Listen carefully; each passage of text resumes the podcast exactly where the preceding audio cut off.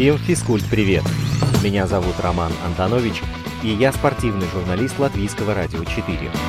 Спорт многогранен, и он открыт для всех – профессионалов и любителей, болельщиков и их соседей. В подкасте «Спорт сегодня» мы будем говорить о спорте, узнавать о спорте и даже заниматься спортом. Слушайте, подписывайтесь и делитесь. Эти действия, кстати, тоже считаются спортивной активностью. Судьба чемпионата Европы по гандболу среди женских национальных команд сложилась непросто. Впрочем, как и у любого другого турнира, который в коронавирусный год на фоне полыхающей пандемии все же рискнул случиться. Всем, кто сейчас не отступил, пришлось доиграть отборочный турнир, который остановили в апреле, потом пересмотреть и переподготовить сам чемпионат, а потом еще раз повторить – Норвегия за три недели до начала соревнований решила не открывать арены в Ставангере, Тронхейме и Осло и отдала все права Дании, которая выступила в роли соседки-спасительницы. Изначально турнир планировался в двух странах, но в итоге организаторам в Дании пришлось продемонстрировать чудеса организаторского искусства и не потерять в характерном для датчан гостеприимстве. Нам остается только догадываться, чего стоило подготовить и провести соревнования столь большого масштаба. Так или иначе, датские Коллинг и Хернинг разместили у себя все 16 команд, и началась гандбольная магия. В первый четверг зимы, когда все вокруг пребывает во власти сумерек, а световой день не превышает 7 часов в сутки, на ярко освещенных площадках арен Юски Банк Боксен и Сидбанк взял старт 14-й чемпионат Европы по гандболу среди женских сборных. Жребий расставил флажки в следующем порядке. Группа А Франция, Дания, Черногория, Словения. В группе Б выступали Россия, Испания, Швеция, Чехия. В группе С Нидерланды, Венгрия, Сербия и Хорватия. А в последней четверке Германия, Румыния, Норвегия и Польша. Перед француженками сейчас стояла непростая для действующего чемпиона задача защитить титул, добытый два года назад. Тогда, при поддержке 15 тысяч зрителей, француженки у себя дома завоевали первые в своей истории медали высшей пробы, обыграв в финале сборную России. Уровень команды Оливье Крембольцы не подвергается сомнению, потому что она снова добралась до вершины. Практически до самой вершины, где пришлось мериться силами с норвежками, на тот момент еще семикратными чемпионками Европы. Помимо этого, специалистами назывались еще как минимум три команды, способные победить на этом чемпионате. Нидерланды, Россия и Германия. Ну и не сбрасывали со счетов команду Дании, которая как-никак играла у себя дома, хоть и при пустых трибунах. Однако к 20 декабря, так называемому дню F, большого финала, сетка выглядела совсем по-другому. В матче за пятое место Россия обыграла Нидерланды. Двух из фаворитов уже вычеркиваем. В первом полуфинале сборная Норвегии выбивает датчанок, еще минус один фаворит. А во втором полуфинале Франция отправляет в матч за третье место в пару к датчанкам команду Хорватии. И обложка финала получилась на заглядение интригующей. Семикратные чемпионки против действующего обладателя титула. Да, этот чемпионат Европы ни разу не разочаровал. К финалу мы еще вернемся, а чтобы проникнуться царившим антуражем, предлагаю познакомиться с характером главных персонажей. Главная сенсация турнира, как вы уже сами догадались по отсутствию в списке фаворитов, это команда Хорватии – Подопечные Ненада Шоштарича провели свои гастроли чрезвычайно размашисто. Если выигрывали, то делали это так, чтобы быть на устах у всей гандбольной Европы. В самой Хорватии, где болеют за все, где только представленных спортсмен, все стояло на ушах, тут я вообще молчу. А поздравительные сообщения команде прилетали от звезд уровня Луки Модрича. Но если хорватки проигрывают, то делают это тоже помпезно, будто со всего разбега в воду. Такое ощущение, что это было необходимо команде для психологической очистки, сбросить себя весь накопленный негатив, эмоционально обнулиться и в следующей игре предстать в белых одеяниях. Молодцы. С такой тактикой они мало того, что забрались в призы, так еще и сумели оставить хозяев чемпионата без медалей. попутно поставив и несколько антирекордов. Минус 11. Таков итоговый разрыв в мячах в матче с француженками. Это повторение самой большой разницы в счете в основном и финальном раундах. В список авторов антирекорда хорватки попали и во второй раз. До этого были еще 25-36 в матче с норвежками. 5. Это количество голов, что балканки наковыряли до перерыва. Боже мой, так мало. Это вообще наименьшее число мячей за первый тайм в истории полуфиналов чемпионатов Европы. 0-9. Счет на отрезке с 8 по 18 минуту, после которого игру можно было уже заканчивать. В общем, проиграв 19-30 француженкам, сборная Хорватии, как я уже сказал, все равно оставила о себе яркое воспоминание. Не выиграть на двух предыдущих Еврофорумах ни одного матча, а потом приехать на новый топ-турнир и выступить без боев, это из области фантастики, и это почти удалось. Или вот характерный предматчевый факт. Катарина Ежич, проведшая наибольшее количество поединков на чемпионатах Европы в составе хорваток, 15, почти в два раза уступала по этому показателю Нзе Минко и Грас Заади из Франции. И это они еще не самые опытные в ростере трехцветных. Напряжение и давление нового уровня хорватки не выдержали, но не будем судить их строго, ведь они исправились в малом финале и извлекли из него максимум. Мало того, что они блистательно стали бронзовыми медалистками, так еще бонусом получили прямой билет на чемпионат мира следующего года и всеобщие симпатии. Есть еще один нюанс, так сказать, любителям вкусных достижений. Я тоже такое люблю. По степени сенсационности в женском ручном мече его можно ставить в один ряд с серебряно-золотыми успехами черногорок в 2012 -м. Дело в том, что абсолютно все хорватские гандболистки, выступавшие в Дании, родились в 90-е. И это единственная такая команда. В остальных на этом турнире было как минимум по одной восьмидесятнице. Смотрим на календарь, что мы видим? 2020 год на дворе, уже почти завершился, и если что, у балканок выросло замечательное поколение девушек 94-96 годов рождения. Они не пропускали топ-турниров по своему возрасту и порой цепляли там грандов. И вот пробил их первый звездный час. 17-минутный отрезок во втором тайме малого финала против Дании, который превратил счет 18-18 в 25-18, вообще надо показывать на тренерских курсах.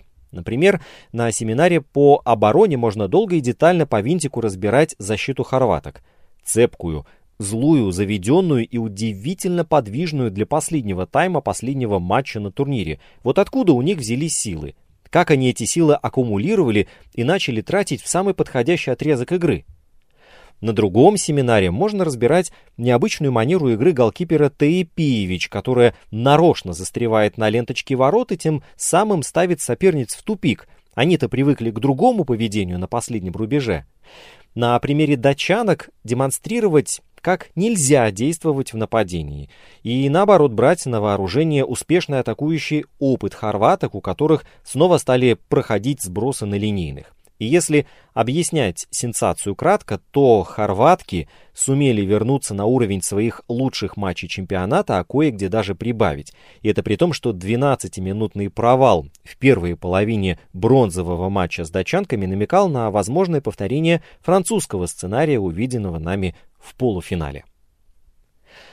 А вот датчанки на финише, наоборот, выдали свой худший матч на домашнем форуме. На него у них не осталось сил, причем прежде всего моральных. В играх с россиянками и даже норвежками они демонстрировали куда больше интерес к жизни, выглядели гораздо заведеннее. В общем, нейтральные болельщики наверняка порадовались и зафиксировали торжество высшей справедливости. История с календарем настроила их против команды Еспера Йенсена, а игра девушек Ненада Шоштерича, напротив, не оставила вариантов, кому посылать лучи симпатий. Эта сборная Хорватии интересна многим. И фигурой Шоштарича, который долго трудился в Иордании, Объединенных Арабских Эмиратах и в Китае, и 15 лет к тому же проработал в банке. И обилием заявки бывших и нынешних игроков хорватской «Локомотивы», которой параллельно руководит Шоштарич. И наличием в ростере всего пяти профессиональных игроков. Остается только влюбиться в эту команду и с нетерпением ждать выхода Хорватии на площадку через год на чемпионате мира. Вы слушаете подкаст «Спорт сегодня». Наш инстаграм at lr4sport открыт для обратной связи круглосуточно. Прежде чем мы полностью посвятим себя финалу, еще несколько слов про датскую команду. Не хочу, чтобы сложилось впечатление, что хозяйки турнира целились только на золото, а как только стало ясно, что главные медали недосягаемы, бросили играть. Нет-нет, вовсе не так. Вообще команда Еспера Йенсена продемонстрировала находчивость.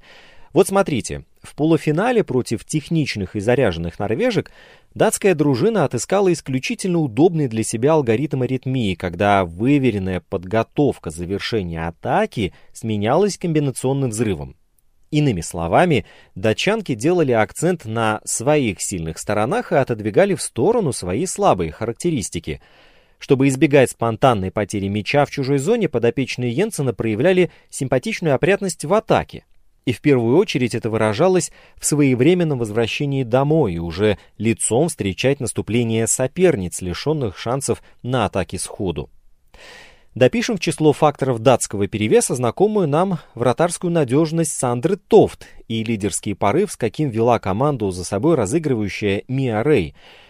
Вот такое общее представление о датской сборной должно сложиться. Спросите, как при таких активах можно было проиграть?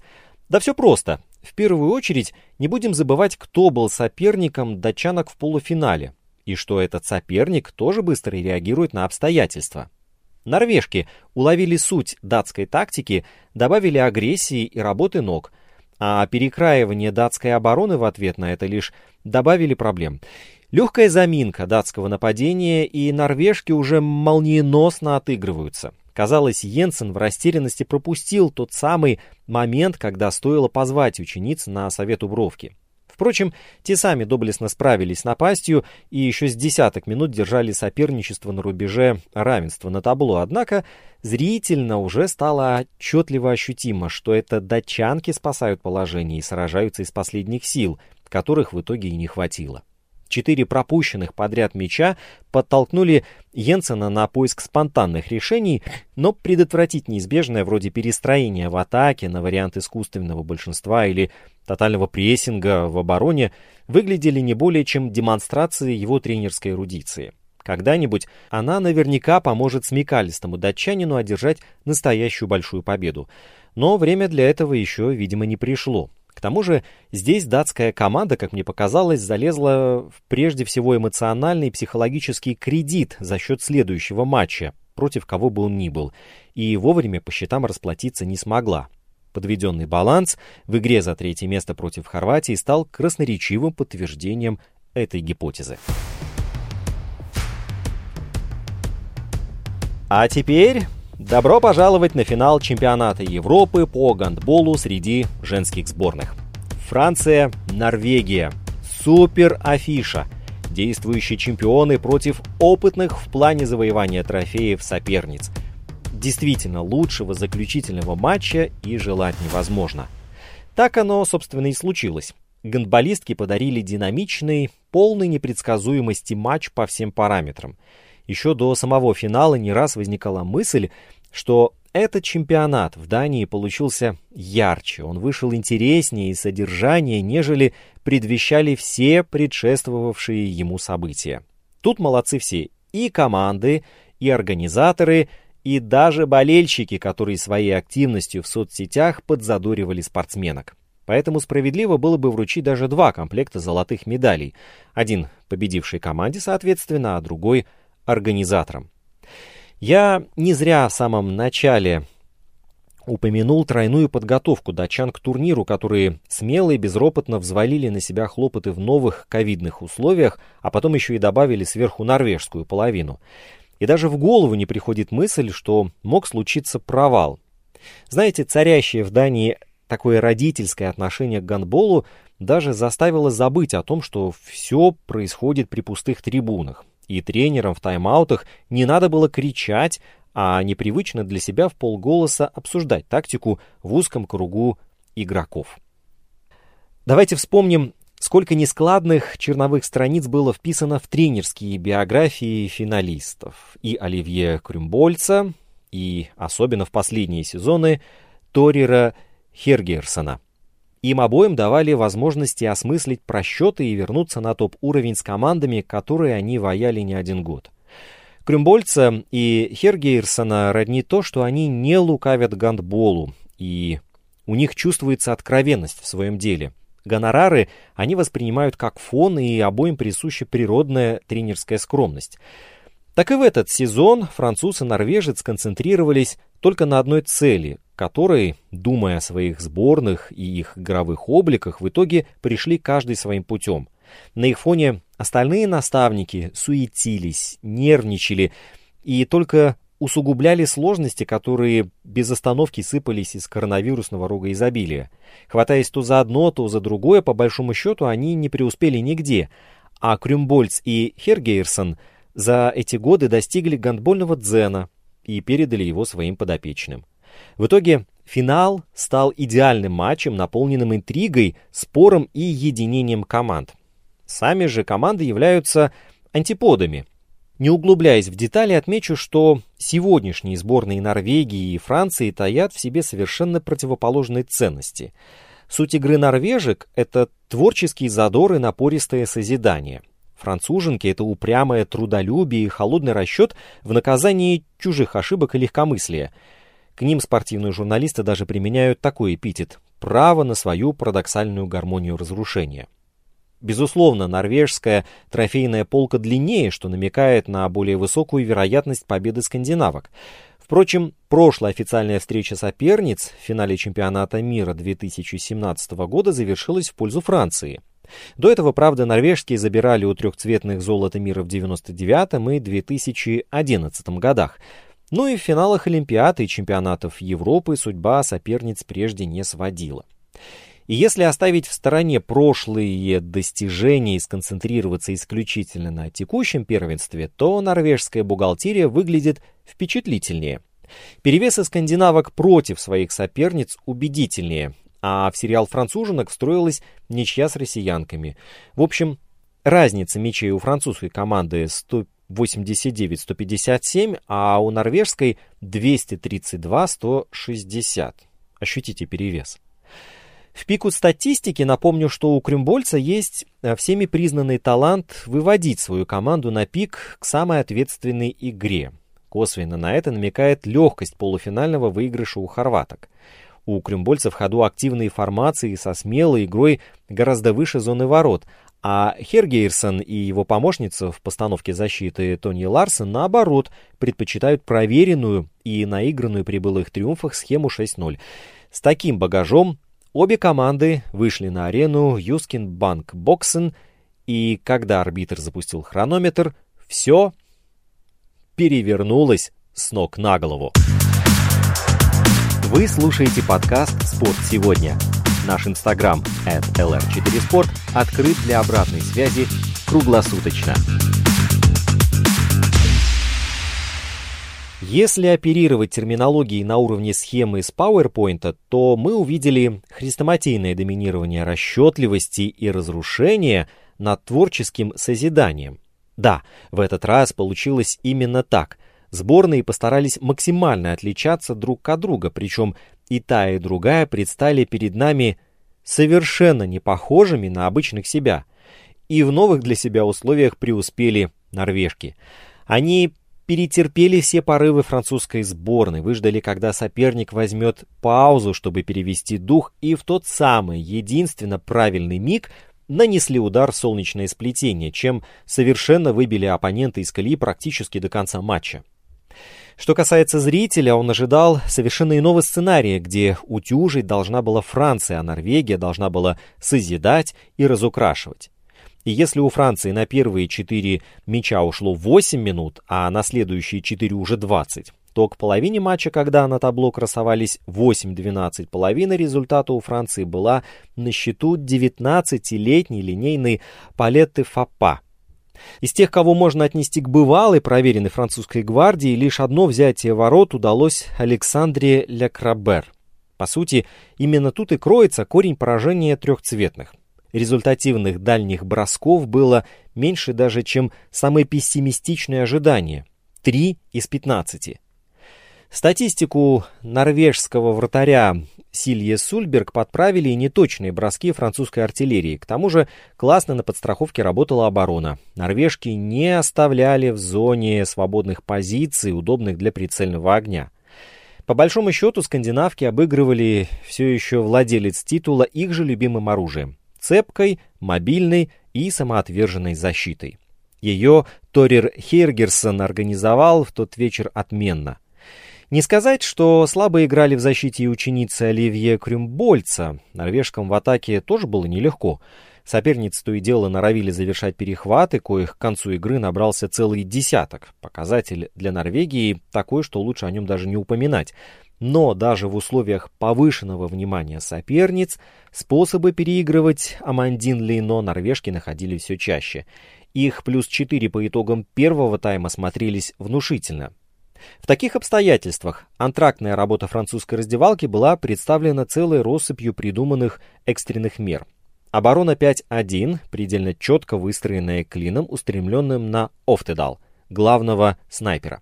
Атака в искусственном большинстве с отзывом на скамейку вратаря. И, наконец, собственно, замена на последнем рубеже.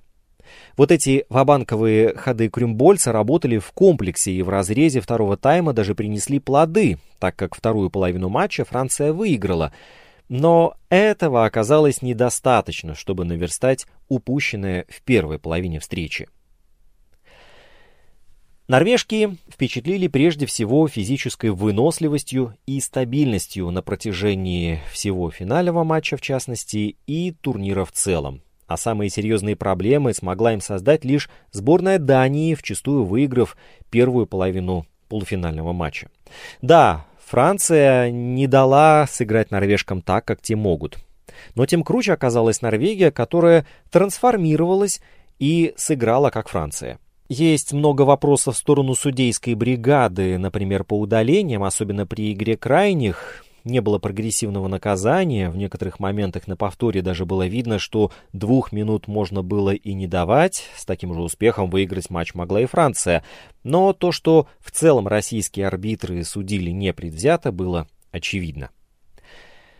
Торир Хейргерсон привез на чемпионат идеально выверенную норвежскую сборную, которая смотрелась на голову выше всех. Их проигрыш в финале был бы несправедливым – в самом финале даже возникает чувство некоторой, некоторой недосказанности в том плане, что мы не увидели всего арсенала, что был у восьмикратных чемпионок. Это как, имея в наборе 20 цветных карандашей, использовать только 8 из них. Практически не было контратак, очень мало было бросков с опоры, и тактика сводилась к игре в линию и индивидуальным прорывам. Франция привычно полагалась на свой атлетизм, а командной игры у нее почти нет. И в итоге получился такой своеобразный фестиваль вратарей, в котором лучше всего себя показала Силья Сульберг, пропустившая на два мяча меньше, и которая дала повод для восторженных заголовков гигантским шрифтом в норвежской прессе. Перерыв впереди небольшой, и вызов норвежкам будет брошен уже в следующем году на мировом первенстве. А пока они получают заслуженные овации, восторг и обожание и смотрят на свой победный в финале счет 22-20. Какие еще награды были розданы? MVP чемпионата Эстельн Земинко из Франции, а All-Star Team выглядит так – Вратарь Сандра Тофт, Дания. Левая крайняя Камила Херем, Норвегия. Правая крайняя Йованка Радичевич, Черногория. Линейная Анна Дебелич, Хорватия. Левая полусредняя Владлена Бобровникова, Россия. Правая полусредняя норвежка Нура Мерк. Разыгрывающая тоже норвежка Стина Офтедал. Защитница Алина Хаукстед, Дания. Ну а лучшим бомбардиром чемпионата Европы стала норвежка Нура Мерк. 52 гола. Солидный отрыв от второго по точности снайпера турнира Йованки Радичевич из Черногории. У той только 39 мячей. Перед финальными титрами минута промоушена. Друзья, Латвийское радио 4 активно осваивает платформу подкастинга, и один из подкастов моей коллеги Марины Талапиной называется «Поколение Z». Это современная платформа для встреч и дискуссий, где главными участниками являются подростки. У них прекрасно получается поднимать любые темы, рассказывать, предлагать и обсуждать свои истории и волнующие проблемы. Один из недавних выпусков был посвящен закону об обязательной удаленке. Молодежь с радостью осваивает все новое, но причина конфликта кроется в том, что никто не спросил мнения у учеников. Подкаст «Поколение Z» можно слушать в приложениях Google, Apple и Spotify, и бонусом у него есть своя видеоверсия. Подписывайтесь. Инстаграм подкаста «Спорт сегодня» at lr4sport. Домашняя страница радиоканала lr4.lv, страница в Фейсбуке «Латвийское радио 4». Слушайте, подписывайтесь и делитесь. Мы с вами скоро встретимся вновь.